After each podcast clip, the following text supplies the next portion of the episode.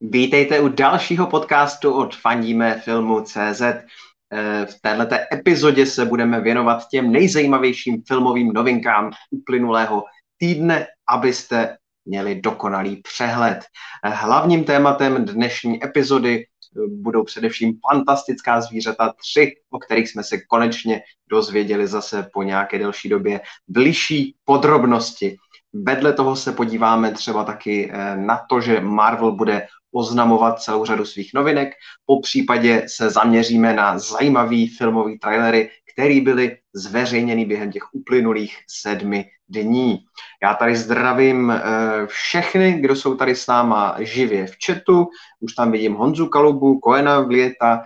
Díky, že jste tady, díky, že posloucháte. Pokud jste s námi živě a živě s námi můžete být při našem live natáčení, což je obvykle ve čtvrtek, výjimečně v pátek, vždy od devatenácti hodin. Když jste tady s námi v tom živém vysílání, je vám k dispozici chat, kde si můžete povídat mezi sebou nebo se na cokoliv ptát, posílat jakýkoliv připomínky, dotazy, náměty, návrhy a tak dále a tak podobně.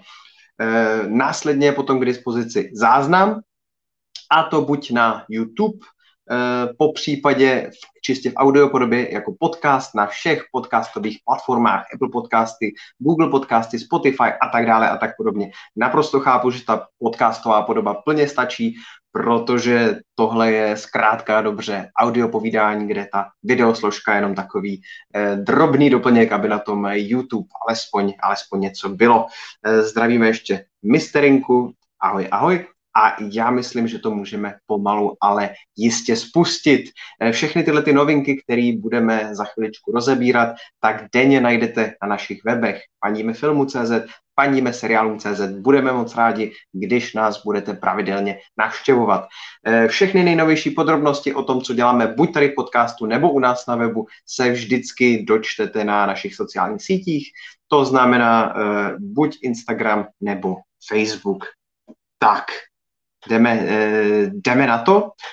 Na začátku, na rozehřátí, než se pustíme do těch filmových novinek, tak jako vždycky pro vás mám okénko z reality show, protože v žádném jiném českém podcastu pravděpodobně okénko k reality show nenajdete.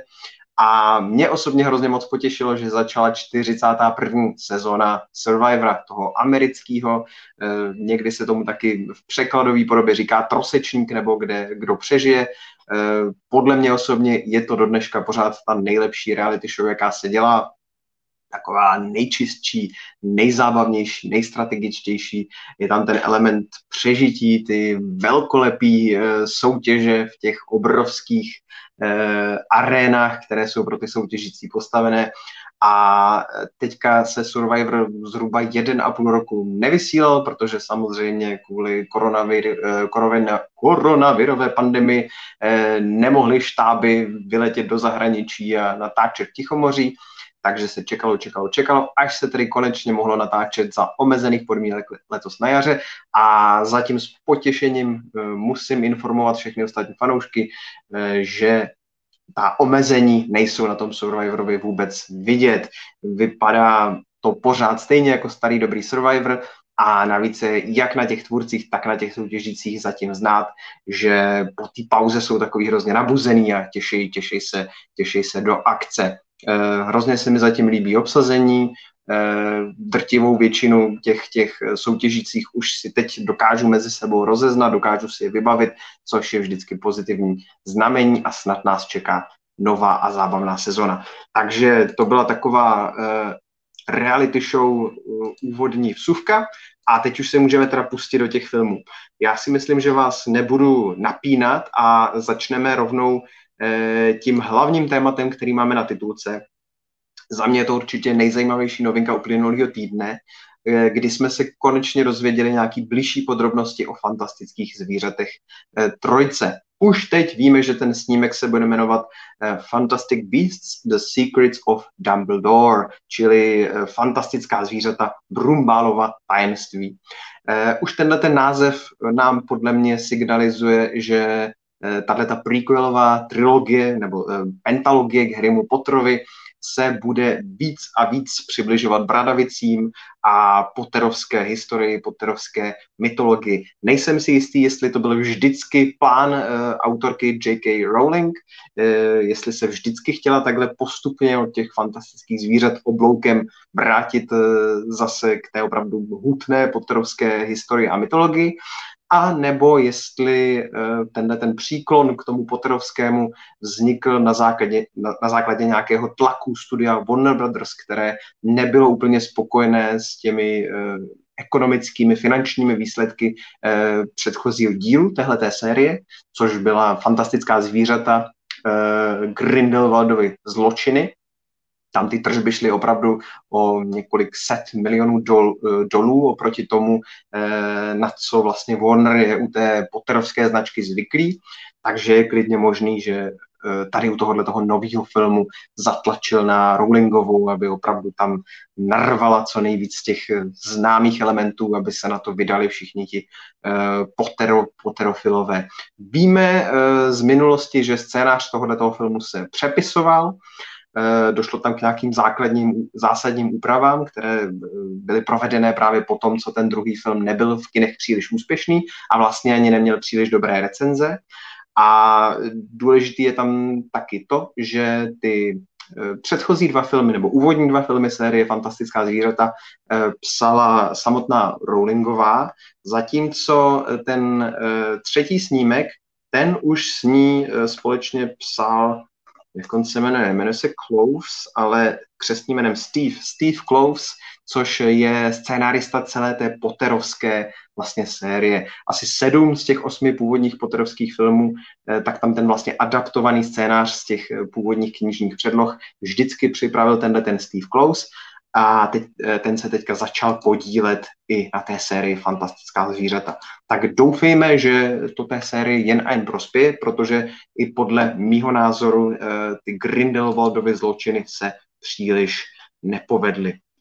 Tak, kromě toho oficiálního názvu, který se snad teda do češtiny bude překládat jako Brumbálovo tajemství, uvidíme, jaké kreativní řešení nakonec český distributor zvolí, tak jsme se taky dočkali e, synopse, nebo zápletky filmu, chcete-li. E, já vám ji přečtu, protože tak dobrou paměť nemám, abych to zvládnul z patra. A ta zápletka zní následovně. Profesor Albus Brumbal ví, že se mocný černo, černokněžník Gellert Grindelwald snaží získat nadvládu nad čarodějnickým světem.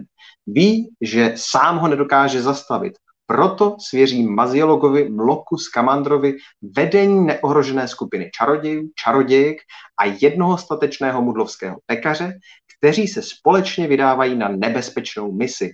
Na ní se setkávají se starými známými i dosud nepoznanými fantastickými zvířaty a s rostoucími zástupy Grindelwaldových přisluhovačů. Jak dlouho se však dokáže Brumbal držet stranou, když je tolik v sázce?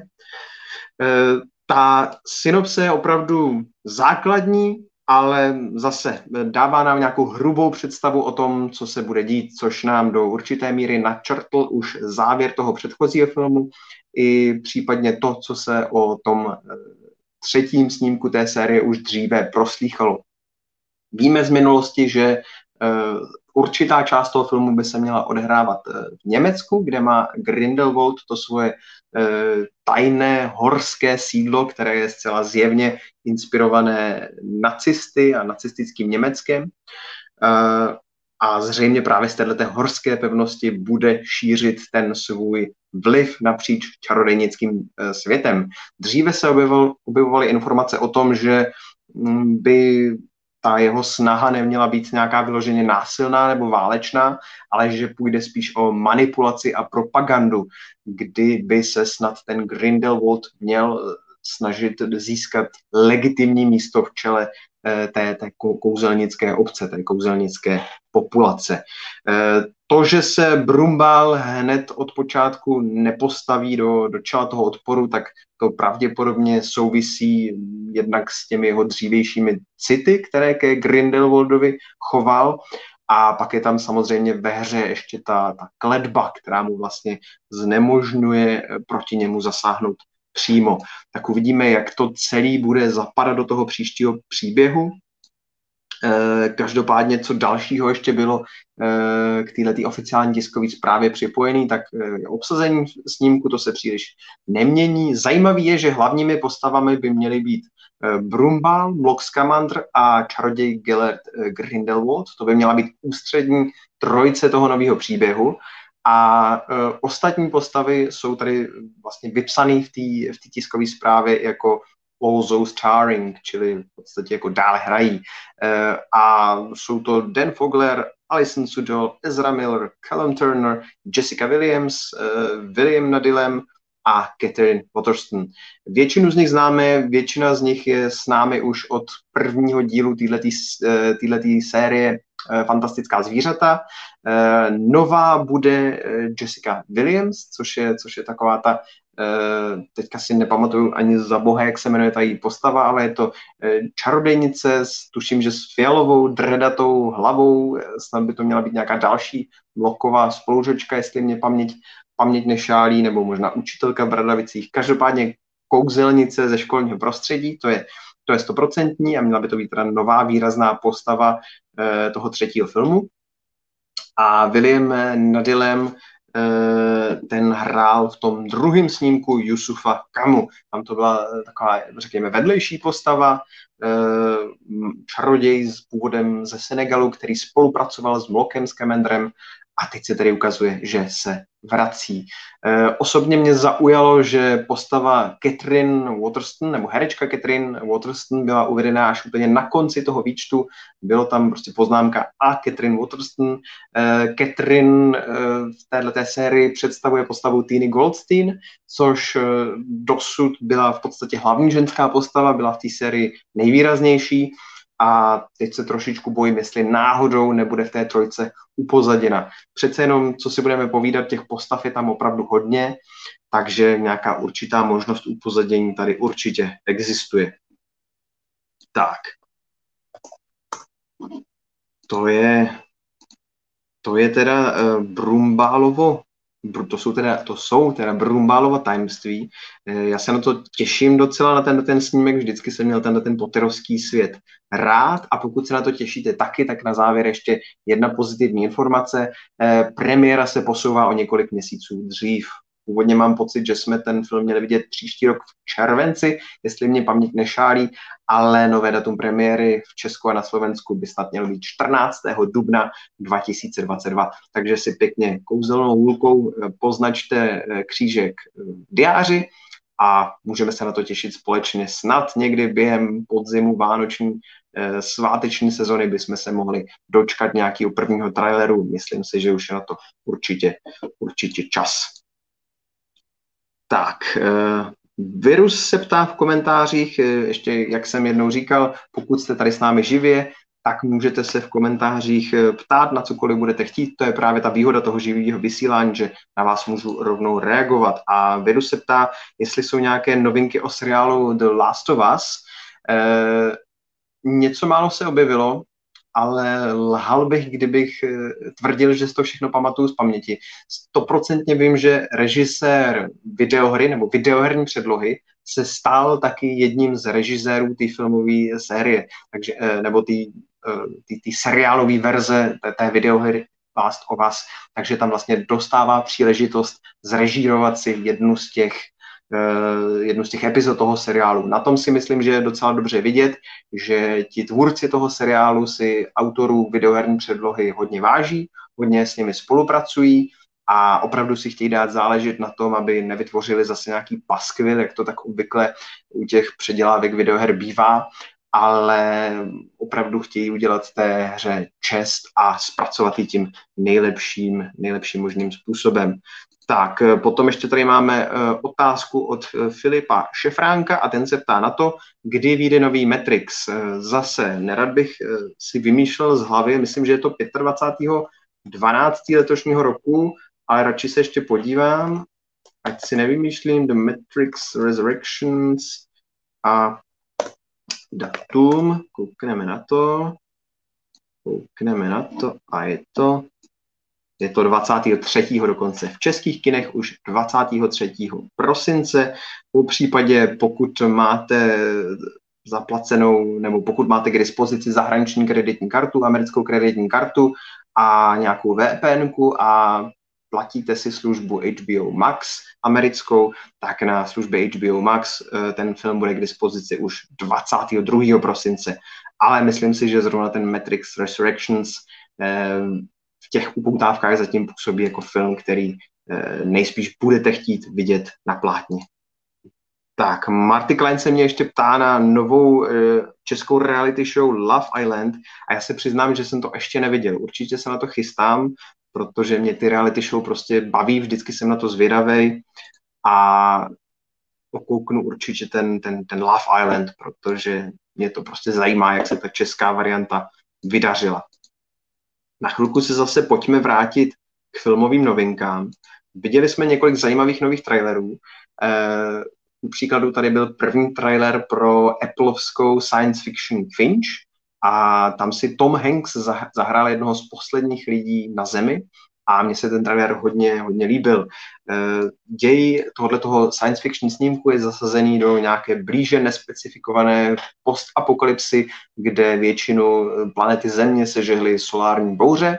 A té, té postavě toho, toho fin, nebo tomu Finchovi, kterého tady hraje ten Tom Hanks, tak tomu se podařilo přežít v nějakém podzemním bunkru. E, tam naštěstí najde nějakého psa, takže není úplně sám, žije tam s tím pejskem a ještě protože to je vynálezce, inženýr, nesmírně technicky zdatný, zručný, šikovný člověk, tak si postaví robotického přítele. Ten by měl sloužit především o to, nebo k tomu, aby se následně postaral o toho psa, až třeba jednou tam Finch nebude. Jenže se blíží nějaká nová, další, jiná strašlivá bouře, před kterou bude třeba ujet, takže nás čeká spousta napětí, úniků v poslední chvíli, nečekaných technických řešení.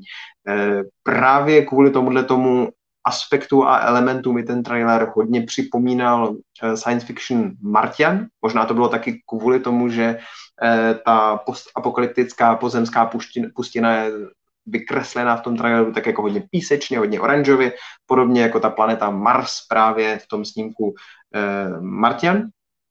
A nevím, jak vás, ale mě osobně tyhle ty příběhy o osamělých lidech, kteří řeší nějaký technický problém, tak mě to hrozně baví. Takovýhle ten buď souboj člověka s přírodou nebo s nějakou katastrofou, s nějakou havárií, ať už je ten člověk někde uvězněný, snaží se dostat ven, nebo někde stroskotá, snaží se přežít. Většinou mě to přijde dobrodružný, zabavný, dává to takovou jako velkou porci naděje člověku, když vidí toho hrdinu, jak si poradí s těmi protivenstvími. Tohle všechno je za mě super. No a pak jsou tam ty postavy toho psa a toho robota a ty mi zase dávají vzpomenout třeba na Pixarovku WALL-E nebo na filmového Čepího. Pokud zkrátka dobře máte rádi takový ty příběhy o roztomilých robotech, kteří se rozkoukávají po světě, tak ten Finch by mohl posloužit i v tomhletom směru vám. A mě tato kombinace těch dvou, řekněme, subžánrů společně s tím sympatickým Tomem Hanksem v hlavní roli, tak vypadá to moc dobře a pátého listopadu to uvidíme na Apple, Apple té vé plus. Tak. A rovnou tady máme e, další, další dotaz od Petra Smilovi a ten souvisí s tématem, kterým jsem se stejně chtěl věnovat, a to je velká prezentace od Disneyho, e, která proběhne dvanáctého listopadu. E, Petr se ptá, jestli ta e, prezentace bude k dispozici online. Já doufám, že jo. V minulosti Disney často tyhle ty svoje prezentace k dispozici měl, většinou to bývá na jeho oficiálních korporátních stránkách.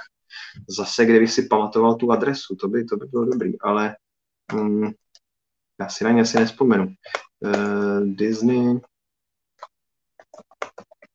Tak, chvilka ticha, ideální, ideální pro, pro podcastové vysílání.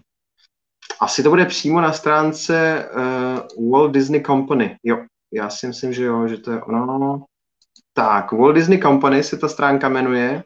Já vám to tady zkusím hodit takhle přímo, přímo na to. Přímo na obrazovku. Create a banner. Add banner. Tak, show. Tak, měli byste to vidět, je to teda stránka walt disney company tečka com a tam na záložce Investor Relations eh, si najdete seznam eventů a prezentací a většinou právě na této webové stránce, jakmile Disney dělá nějakou takovouhle online tiskovku, tak to tam bývá k dispozici. Buď je tam třeba alespoň audiostopa, ale většinou je tam i prostě video, buď s odkazem na YouTube, nebo to jedou na nějaký vlastní platformě a bývá to tam, bývá to tam k vidění. Takže to si myslím, že se určitě, určitě hodí tohleto navštívit, pokud vás to zajímá. Akorát teda je trošku nepraktický, že většinou se tyhle ty akce pořádají ve Spojených státech, to znamená v americkém čase, často to bývá někdy podvečer, takže je dost dobře možný, že u nás, našeho středoevropského času, to běží někdy třeba o půlnoci nebo v jednou noci, ale pokud vás to hodně zajímá, tak se tam určitě můžete podívat. Je taková určitá malá nepatrná šance, že Disney z toho bude chtít udělat show pro svoje zákazníky a v tom případě by to asi bohužel bylo k vidění pouze na platformě Disney plus, která stále ještě oficiálně v Česku dostupná není a bude u nás dostupná až příští rok. Tahleta akce, kterou Disney pořádá to dvanáctého listopadu, tak je to oslava dvouletého výročí Disney plus, této streamovací platformy. Zároveň je to oslava toho, že Disney Plus se rozšiřuje do několika dalších teritorií, myslím, že tam nějaký Hongkong, Tajvan, takový nějaký asijský destinace, bohužel to prostě pořád není ta, ta střední Evropa. Ale co je pro nás asi nejzajímavější, tak během této akce Disney představí celou řadu novinek. Jo, jasně, na tu platformu Disney Plus bude uvedená celá řada filmů, Shang-Chi bude online, Jungle Cruise bude zdarma pro ty uživatele Disney Plus taky online. To nás až tak nemusí zajímat, ale co je zajímavé, tak je teda to představení těch dalších novinek pro Disney Plus. Ku příkladu bychom se měli dočkat třeba taky uvedení nového Sám doma, nebo nový verze Sám doma. Ten film se bude jmenovat Home Sweet Home Alone, což je taková jako variace na ten původní název Home Alone, čili Sám doma. V tomhletom novém filmu není tak úplně jistý z těch dosavadních synopsí, jestli ten ústřední klučina nebude náhodou tak trochu padouch. Ty synopse, které byly zveřejněny, se dost liší a podle některých těch synopsí ten kluk ukradne sošku, kterou se následně její majitelé snaží získat zpátky. Asi k tomu použijou dost nevybíravý metody, což není úplně cool, není to úplně košer, ale pořád je ten, řekněme, ten základní konflikt posunutý do trochu jiné roviny, než, než to bylo v tom původním Sám doma, kde zloději byli zkrátka dobře zloději. Tak tenhle ten film by taky měl být uvedený celý, měly by být uvedeny nějaký nový krátký animáky se Simpsony, s Mickey Mousem, se Sněhulákem Olafem a já nevím co všechno, uvedený budou nějaký nový epizody série Svět podle Jeffa Goldbluma. Odstartuje seriál o, o vlastně zneužívání léku proti bolesti, který se jmenuje Dope Sick. V hlavní roli Michael Keaton, vypadá to zajímavě, to téma je hodně hutný. Mohli jste o této opioidové krizi vidět dvojdílný dokument na H B O teďka v poslední době, takže jestli vás tohleto téma zajímá, tak tady to bude dramaticky zpracovaný. Taky v rámci tohoto dvanáctého listopadu bude zveřejněný eh, dokumentární film nebo nějaký kratší dokument, eh, který mapuje historii postavy Boba Fetta. A předpokládáme, že tenhle ten dokumentární film nás má představit na novou Star Wars sérii The Book of Boba Fett, která bude potom následně uvedena koncem, koncem roku a vlastně volně navazuje na Mandaloriana a jeho první, první dvě řady. No a kromě tohoto uvedení těch nejrůznějších novinek se taky bude prezentovat to, co pro nás Disney Plus chystá do budoucna. K dispozici by měly být trailery, klipy, různý, prv, různý první fotky, artworky, výtvarné návrhy, promlouvat budou nejrůznější celebrity, takže můžeme očekávat velkolepou prezentaci, která nám ukáže, co všechno opravdu Disney Plus nabídne do budoucna. A jmenovitě Disney ve své dosavadní tiskové zprávě k této akci opravdu natvrdo řekl, že budou představované novinky marvelovský, marvelovský novinky, které uvidíme na této službě Disney Plus v budoucnosti. naprosto s jistotou teda můžeme očekávat, že uvidíme nějaký záběry z Hawkeye, protože Hawkeye bude mít premiéru asi jenom dvanáct dní po, po této akci. A myslím si, že prvních trailerů by se mohly dočkat taky série Miss Marvel, Moon Knight, She-Hulk nebo Secret Invasion. Minimálně alespoň třeba jedna dvě z těch sérií by prostě mohly uvést svůj první trailer, protože všechny tyhle ty série buď už jsou natočený, nebo se minimálně točí. Tím pádem Marvel tedy má k dispozici videozáběry z těchto těch sérií a pokud by byl zájem, tak je možný ty trailery e, sestříhat. Takže držíme palce, fingers crossed, a doufáme, jakožto fanoušci, že se těch e, trailerů dočkáme. Pak je tady samozřejmě celá spousta dalších marvelovských sérií, které začnou se točit někdy v budoucnu. A kdyby tam Marvel třeba chtěl představit obsazení nebo ukázat nějaký výtvarný návrhy, tak ta možnost tady je. Ta nabídka je opravdu široká, mohli bychom se dočkat nějakých novinek k Ironheart, k Armor Wars, K, k vánočnímu speciálu Strážců galaxie, k druhý řadě Lokiho, k druhý řadě e, série What If, e, po případě k tomu novému chystanému seriálu z Wakandy, e, ke krátkým animákům s postavičkou e, Baby Grootem, e, mohli bychom se dočkat novinek k, Halloween, k halloweenskému speciálu o marvelském vlkodlakovi, který je v komiksech známý jako Werewolf by Night. Po případě bychom se mohli dozvědět něco o minisérii s postavou Echo, která bude představená právě v Hawkeyově minisérii. A jestli jste viděli, jestli jste viděli Shang-Chiho, tak doufám, že nespoileruju moc, tak když tak si zacpěte na pár vteřin uši, ale v podtitulkové scéně Shang-Chiho se dozvídáme, že Marvel do budoucna něco dalšího plánuje s organizací eh, Ten Rings, s tímhletou nebo s touhletou mocnou, řekněme, polomafiánskou strukturou z Číny. A zatím teda nikde nebylo řečeno přesně, co s těmi Ten Rings Marvel chystá, ale není tak úplně vyloučeno, že by mohli dostat třeba právě tu vlastní, vlastní minisérii. Tak. To byly ty marvelovské novinky a disneyovské novinky, které budou odhaleny dvanáctého listopadu. A já se zase podívám, já se zase podívám, co, co novýho jste psali, psali v chatu. Marty Klein se ptal na další velkou akci, která se jmenuje D C Fandom. Marty správně píše, že tentokrát bude vysílaná i na YouTube. To je pravda, bude to tak, je to skvělá zpráva, protože loni se D C Fandom vysílalo pouze na stránkách D C Fandom a tam se to hrozně sekalo, bylo to takový technicky nedokonalý, na tom YouTube to určitě bude běhat líp, se podívám na ten termín. Každopádně pokud nevíte, co to je D C Fandom, tak eh, loni, když byly zakázány všechny komik-kony a všechny taky ty setkání s fanouškama a eh, možnosti dělat tiskový konference k novým projektům, tak studio Warner Brothers se rozhodlo udělat velkou virtuální akci, kde představovalo novinky ze světa D C. A to jak o komiksech, tak o animovaných seriálech, filmech, tak i hraných celovečerních filmech. V rámci této akce jsme ku příkladu viděli třeba vůbec první trailer z očekávaného The Batmana. No a pro velký úspěch této akce se studio Warner Brothers rozhodlo, že letos tu akci zopakuje.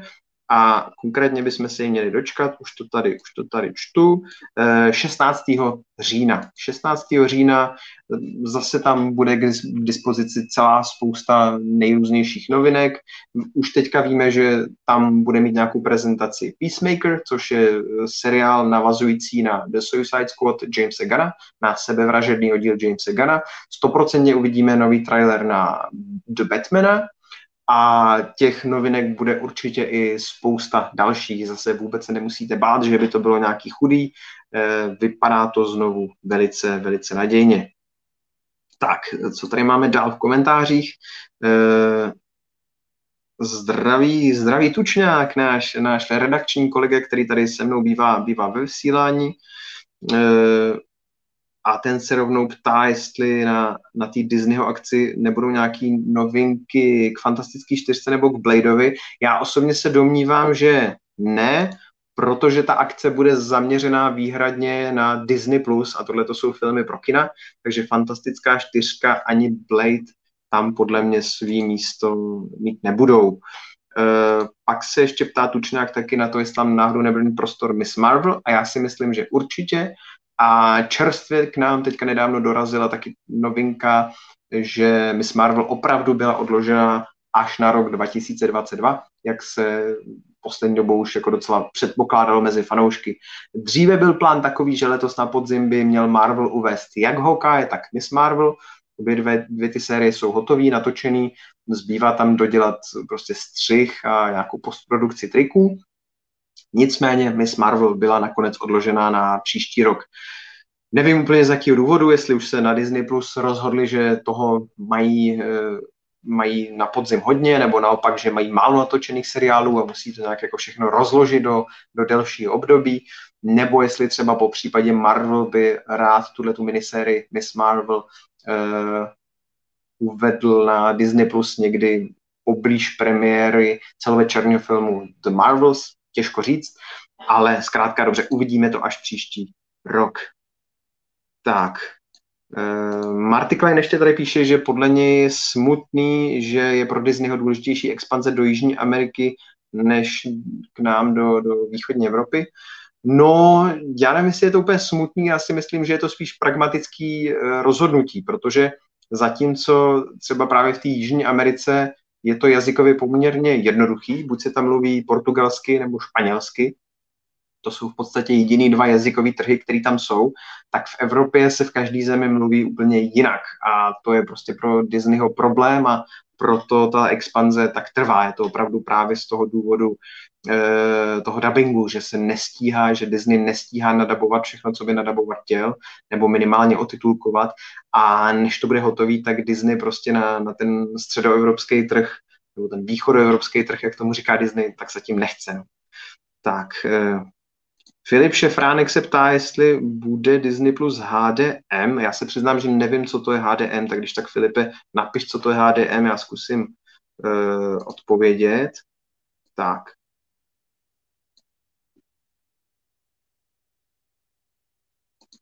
Tak a Juraj Stojka má zajímavou otázku k Duně.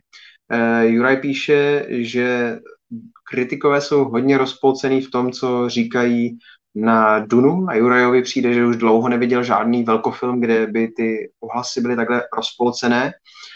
A já si myslím, že to je opravdu daný tou podstatou toho filmu.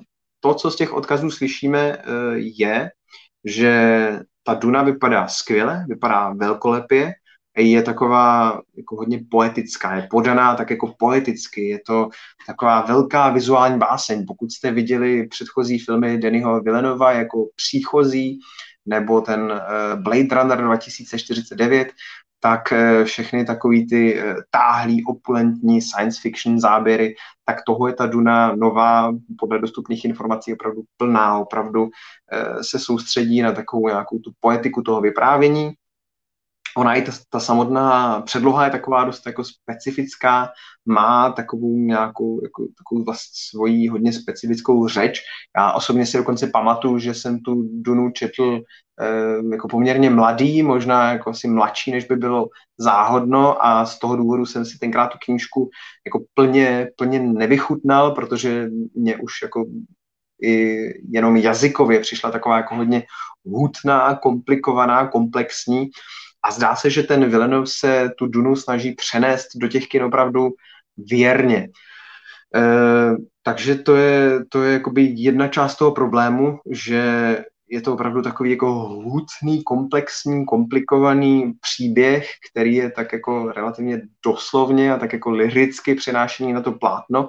Navíc je to jenom polovina té první knihy, polovina příběhu, takže zase chybí tam takové to regulérní vygradování, vyvrcholení, je to vlastně jenom takový hodně dlouhý, dlouhý úvod do děje, kdy se neustále pořád něco vysvětluje, pořád se odhalují nějaká další pravidla a specifika toho světa, té, té Duny, té písečné planety Arrakis, toho fungování, toho, toho vesmíru, který před lety vymyslel ten spisovatel Frank Herbert. Takže tohle pro některé diváky může být takový poměrně jako neproniknutelný, může to odrazovat. A řada těch eh, recenzentů, kteří jsou k tomu filmu kritičtí, tak hovoří taky o tom, že je to takový dost emocionálně plochý, prázdný, že eh, motivace jednotlivých postav jsou jako relativně dost zastřený a vlastně tam chybí takový jako to tlukoucí, bušící srdce, že je to takový v podstatě jako studený film. Takže já osobně si myslím, že pokud máte hodně rádi filmy Christophera Nolana, pokud máte rádi předchozí filmy Dannyho Villenova a pokud máte třeba k tomu všemu ještě navíc rádi tu Dunu, tak byste s tím novým snímkem mohli být poměrně jako dost spokojení. A pokud byste na ten film šli jako na nějaký velký, akční, zábavný dobrodružství, tak by vás mohlo čekat naopak zase relativně velký zklamání, kdy v tom kině sice dostanete velkolepý, krásný záběry, ale e, nějaká taková jako srdečná zábava, ta by v tom kině, kině možná mohla chybět.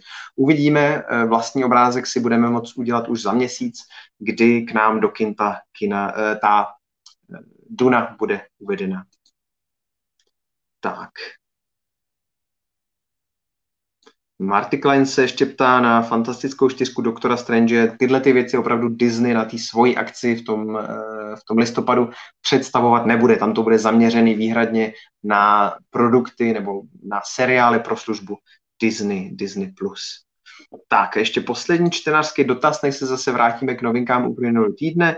E, uživatel Virus se ptá na snímky Gunpowder Milkshake a Kate. Já se přiznám, že ani jeden jsem zatím neviděl a to z toho jednoduchého důvodu, že ty recenze těch obou filmů byly tak vlažný, že zatím jsem úplně neměl, neměl chuť si to doplnit. Přiznám se, že v trailerech se mi asi víc zamlouvala Kate než Gunpowder Milkshake. U Gunpowder Milkshake mě přišlo, že ti tvůrci tak jako zbytečně tlačí na pilu, ale to byl samozřejmě dojem z traileru a těžko z toho něco vyvozovat. Vy to určitě zkuste, oba dva ty filmy jsou k vidění na Netflixu, nebo teda minimálně Kate stoprocentně, takže vlastně není důvod, proč, proč tomu nedat šanci. Tak, co tady máme dalšího za zajímavé novinky? Ještě možná pojďme krátce k pokladnám, když už jsme se bavili o té Duně, protože Duna byla v celé řadě zemí už uvedená do kin, například třeba taky v Rakousku, takže pokud bydlíte někde u hranic, pokud jste třeba, nevím, z Brna, z Bratislavy, ze Zlína, někde prostě z, z jihu Čech nebo z jihu Moravy nebo z, ze západní části Slovenska, tak možná si sjeďte na ten film třeba do Vídně nebo do nějakého kina někde, někde u hranic v tom, v tom Rakousku a nebudete muset čekat celý ten další měsíc, můžete tu Dunu vidět už teďka, což si myslím, že je pro fanoušky, kteří bydlí někde blízko hranic, docela fajn příležitost, fajn možnost. A zatím to vypadá, že diváci na tu Dunu docela sli, slyší, zatím byla uvedena na různých sedmnácti mezinárodních trzích, kde se zatím podařilo utržit třicet sedm milionů dolarů, což v této pandemické době není, není vůbec špatné číslo.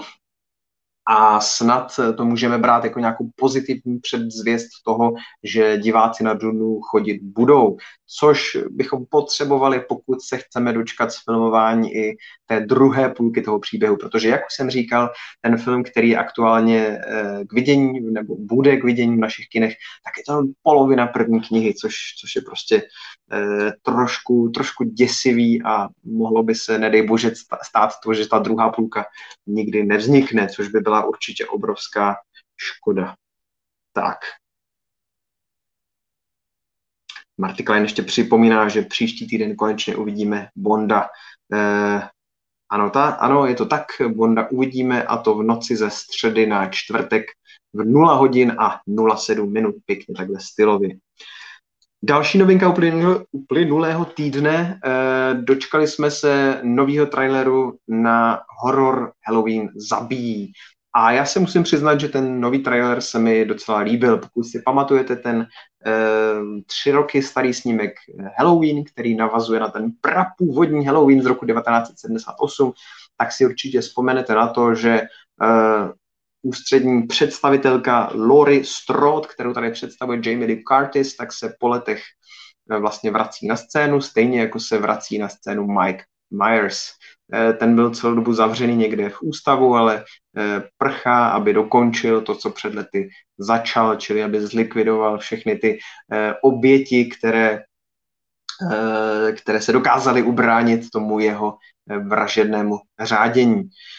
Některé ty elementy toho nového Halloweenu se mně osobně líbily, hlavně pokud jsme tam pracovali řekněme s nějakým tím, s nějakou tou posttraumatickou poruchou, kterou prochází ta hrdinka, s nějakou tou bazální nedůvěrou, kterou vůči ní má ta její rodina, kdy se tam řešil její složitý vztah s dcerou, s vnučkou, ovlivněný tou, tou její vražednou zkušeností, tak to mi přišlo docela zajímavý. Je tam celá řada dalších věcí, které jsou fajn, ale jakmile došlo na takovýto terminátorovský vraždění toho, toho Mikea Myerse, kdy zase prostě jde po tom městě s tím nožem a likviduje jednotlivý lidi, tak to se přiznám, že mně osobně přišlo takový dost přímočarý, ty smrti nebyly zase tak nějak jako zajímavý a nevím, nevím, jestli ještě dneska jako takhle jako opravdu základní basic filmy potřebuji v kinech vídat. Celý řadě diváků se to líbilo, že je to jako návrat k těm, k těm kořenům, k tomu, jak, jaký ten Halloween opravdu prapůvodně byl. Super, když, když je tady takovýhle zájem o to, tak asi proč ne, ale mě osobně to zase tak nebavilo a možná právě proto se mi tak líbí ten trailer na, na to pokračování, nazvaný Halloween zabíjí, protože tam už mně to přijde přece jenom něco komplexnější, jinačí, odlišnější a konkrétně ta hlavní zápletka toho filmu je taková, že se odehrává prakticky těsně po skončení toho, toho předchozího Halloweenu. Mike Myers samozřejmě stále je naživu, i když se mohlo zdát, že třeba není a pořád chce dokončit to, co začal. Jenže těm jeho dosavadním terčům, těm jeho potenciálním obětem se to prostě nelíbí a tentokrát se rozhodnou, že nebudou jenom v křiku umírat, nebudou jenom někam prchat, ale chtějí se mu postavit, chtějí mu zdorovat a chtějí ho konečně jednou provždy zlikvidovat. A v tom traileru to podle mě vypadá docela zábavně, takže Halloween zabíjí, já se na to těším, do našich kin to do, dorazí dvacátého prvního října, pokud máte rádi horory, tak tohle by mohlo být rozhodně, rozhodně zajímavý. Tak, co tady máme dál? Koukneme se na to. Tohle mě hodně zaujalo, taková zábavná novinka. Určitě jste slyšeli o tom, že Tom Cruise by chtěl natáčet ve vesmíru, že se chce vydat společně s režisérem Dougem Limanem na mezinárodní kosmickou stanici I S S a tam natočit první celovečerní narativní, dramatický film ve vesmíru. Bohužel Tom Cruise nakonec první nebude. Zřejmě za to může koronavirus, nejrůznější odklady, kterými si prošel snímek Mission Impossible sedm a tak nakonec do toho vesmíru odletěli první natáčet Rusové, nebo odletí jako první natáčet Rusové. Už pátého října tedy vystoupají režisér, jak on se jmenuje, režisér Klim Šipenko a jeho herečka Julia Pieresild vystoupají na, na, na tu mezinárodní stanici a tam společně natočí snímek o e, lékařce, která vlastně přilétá zasahovat na tuhletu vesmírnou mezinárodní, mezinárodní stanici. E, ta herečka si prošla složitým, výzkume, e, složitým výcvikem, měla by být plně připravená a uvidíme, co, co z toho nakonec vyleze.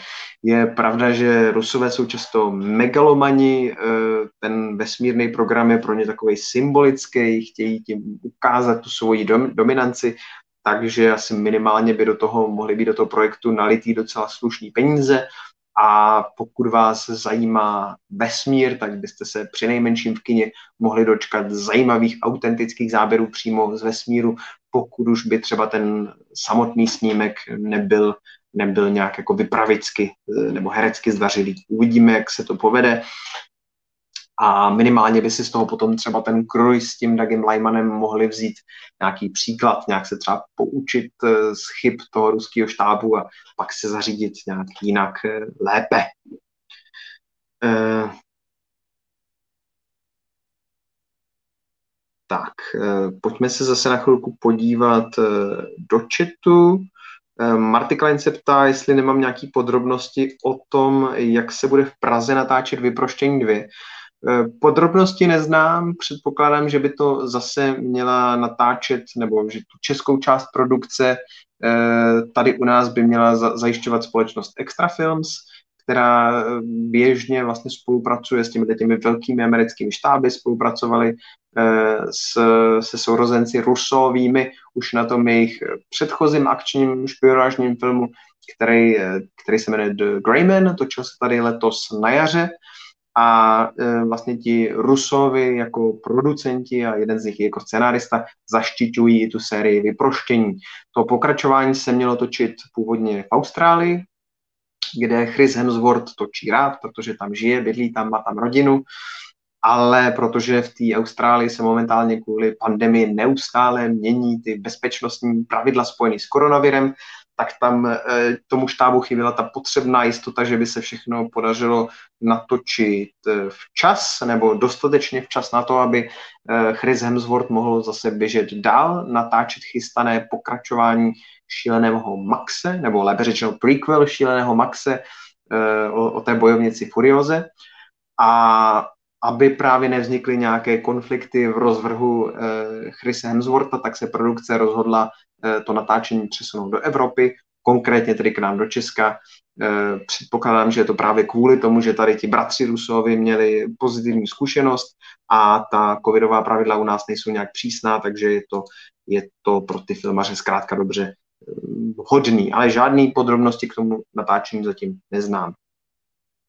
A Tučňák Nick ještě píše, že doufá, že ten chystaný Halloween vzkříšení, teda doufám, že si nepletu ten název, když tak mě určitě někdo opravíte, ale zkrátka dobře to pokračování toho Halloweenu, tak Tučňák doufá, že nesebere diváky hororu Antlers, který podle Tučňáka vypadá extrémně dobře a měl by dorazit hned týden později potom, potom Halloweenu. Já souhlasím, já si myslím, že ten, ty Antlers vypadají jako fakt dobře.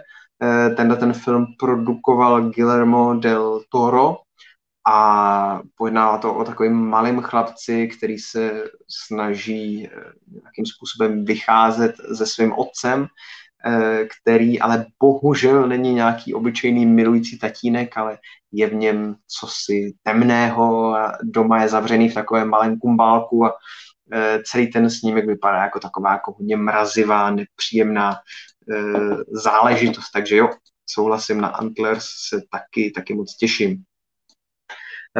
Následně taky Tom Hardy zase hodně mluvil o Venomovi.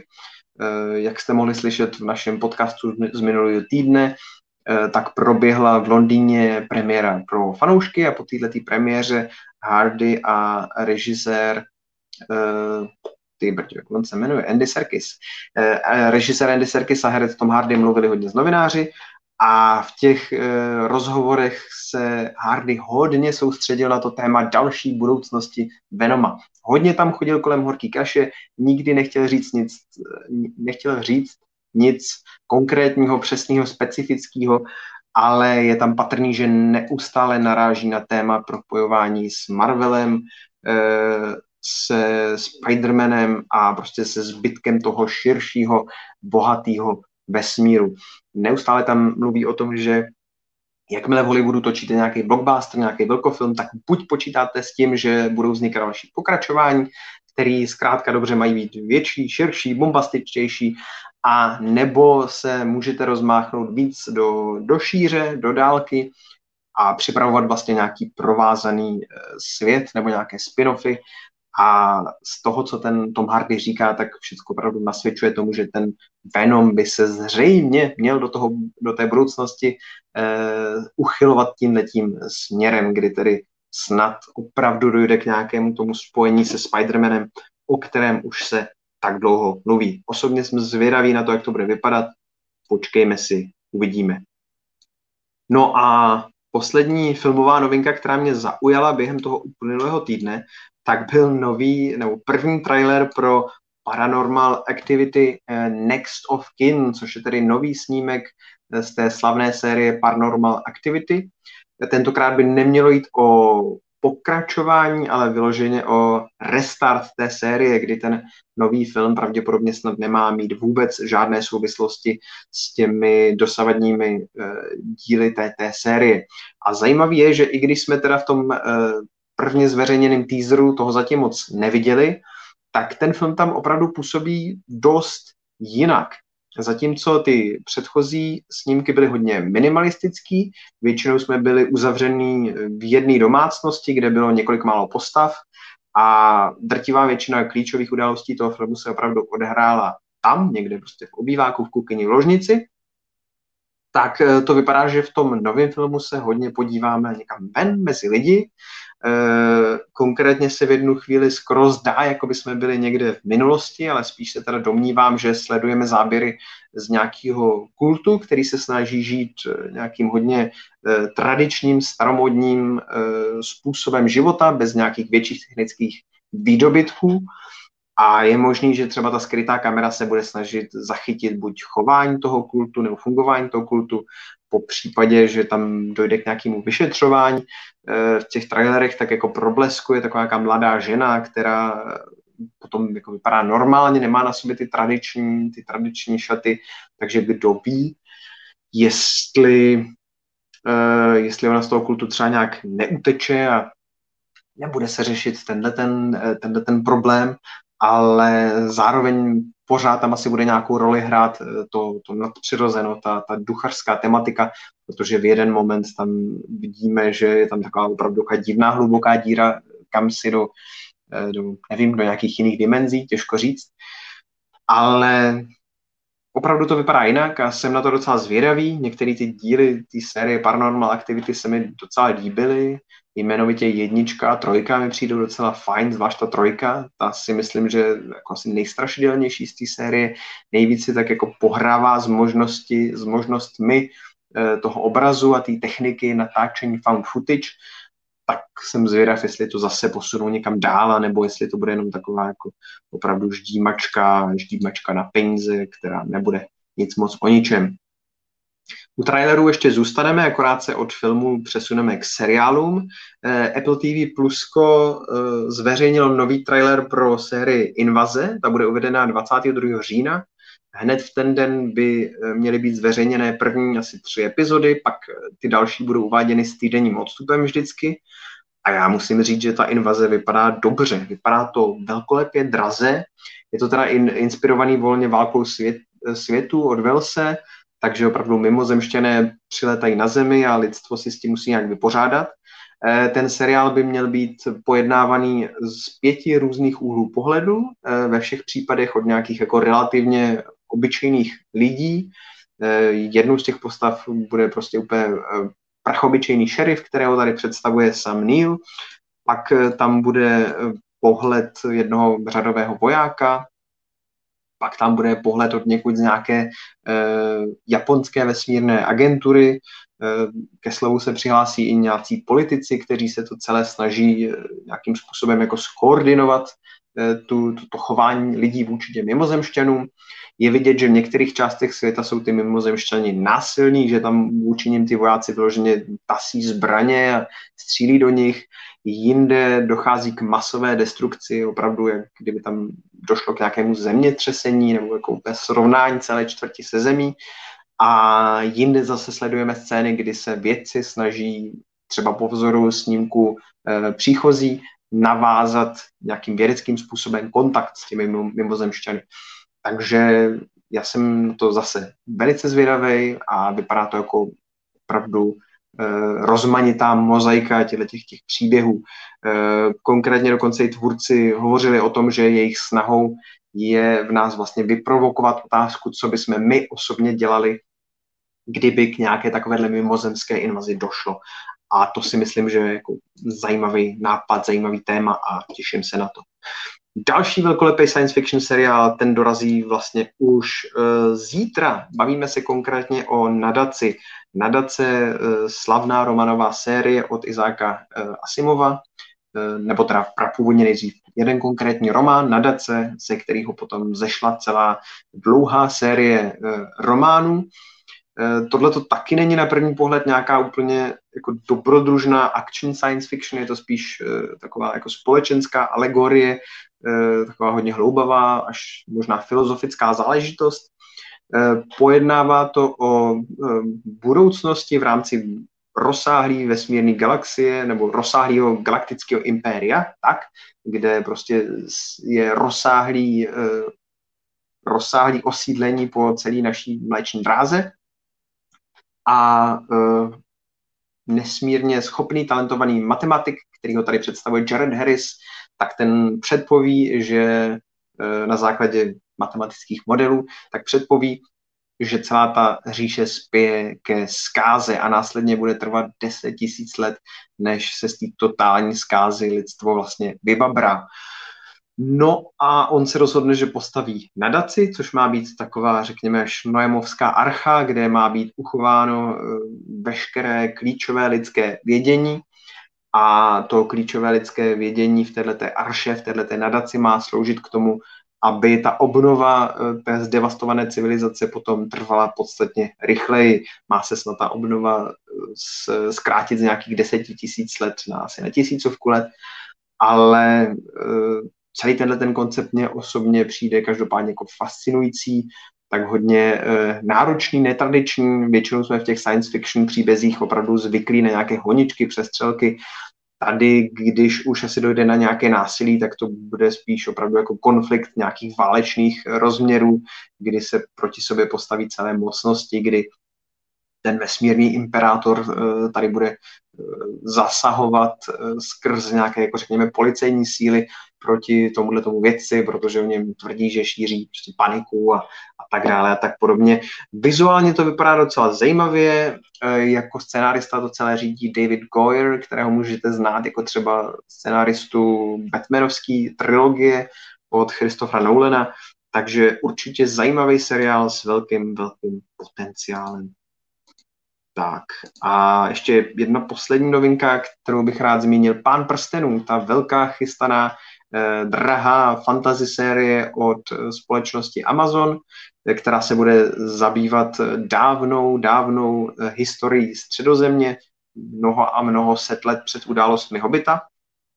Tak eh, tahleta velkolepá série se snaží jako hudebního skladate- skladatele si najmout Howarda Shora. Pokud byste náhodou nevěděli, kdo to je Howard Shore, tak to je skladatel, který složil ty krásné motivy k té původní eh, Lotrovské trilogii, stejně jako následně k té Hobití trilogii. Takže pokud je záměrem tvůrců, eh, řekněme, vyvolat v divácích téhleté nové série nostalgické pocity po té původní nebo po těch původních filmech, tak si myslím, že s tím Howardem Shorem by se jim to rozhodně mohlo dařit. A dle mého názoru to vůbec není špatná volba a jsem zvědavý, jestli se Shoreovi zase podaří přijít s nějakými jako ikonickými, monumentálními hudebními motivy, jako to bylo v minulosti, anebo jestli už to přece jenom bude takové jako trošku vyčpilé, když už vlastně po třetí poleze do téže řeky. Tak ještě než úplně skončíme, tak já znovu kouknu do... do vašeho chatu, co jste tam skazovali. Petr Smilova se tady ptá ještě na několik spoileroidních věcí, který, který, když tak mu doporučím, aby se s Petře podíval k nám na web, tam jsme to často rozebírali, tyhle ty spoileroidní témata, takže kdo tyhle ty spoileroidní záležitosti nechce slyšet tady v podcastu, tak, tak se nemusí bát, nic, nic nevyzradíme. A konkrétně teda tímhletím myslím nějaký specifický postavy v příštím Doktoru Strangeovi, tak to by teda mělo být k dispozici u nás na webu. Pak se ještě ptá Petr na údajný úniky fotek ze Spidermana Bezdomova. Já osobně si furt nejsem tak docela jistý, jestli tyhle ty fotky jsou pravý, nebo jestli jde o podvrh. Na internetu se objevují podrobný rozbory těchto fotek, kdy některý lidi se opravdu domnívají, že jde o podvrh, některý věří tomu, že jsou praví. Já na to nemám zatím asi pevný názor, ale když tak zkuste si ty fotky dohledat, je to k vidění třeba na Redditu a pokud jsou ty fotky pravý, tak tam uvidíte poměrně zajímavý zákulisní pohled na Spidermana Bezdomova. Tak a ještě se Petr Smilova ptá na dokument Karel, ten já jsem osobně neviděl, takže tam, tam nemůžu sloužit. Já vám moc krát děkuju, že jste v tom chatu byli, že jste tam posílali ty svoje připomínky, komentáře, otázky, vždycky je to takový sympatický, když tam, když tam se mnou jste, když je to takový zpestření. Zdravím je Tučňáka, mýho pravidelného spolupodcastníka, který tam taky byl v tom chatu, takže ahoj, ahoj Tučňáku. A jinak se s váma loučím, uslyšíme se zase za týden, doufám, že takhle ve čtvrtek, pokud by to nevyšlo, tak v pátek. Uh, Myslím si, že bychom měli řešit novýho Bonda, snad se mi na něj podaří zavčasu vyrazit a probereme se společně novou Bondovku Není čas zemřít a případně celou bondovskou historii Daniela Craiga. Možná můžeme zavítat i do nějaký vzdálenější, hlubší minulosti. Myslím si, že to určitě bude výživný a zajímavý. Sledujte nás na Facebooku a Instagramu, kde se zase dozvíte včas o tom, kdy pro vás přichystáme novou, uh, novou epizodu. A ode mě už to opravdu všechno. Uh, sledujte nás na fandíme filmu tečka cé zet, mějte se krásně a čau.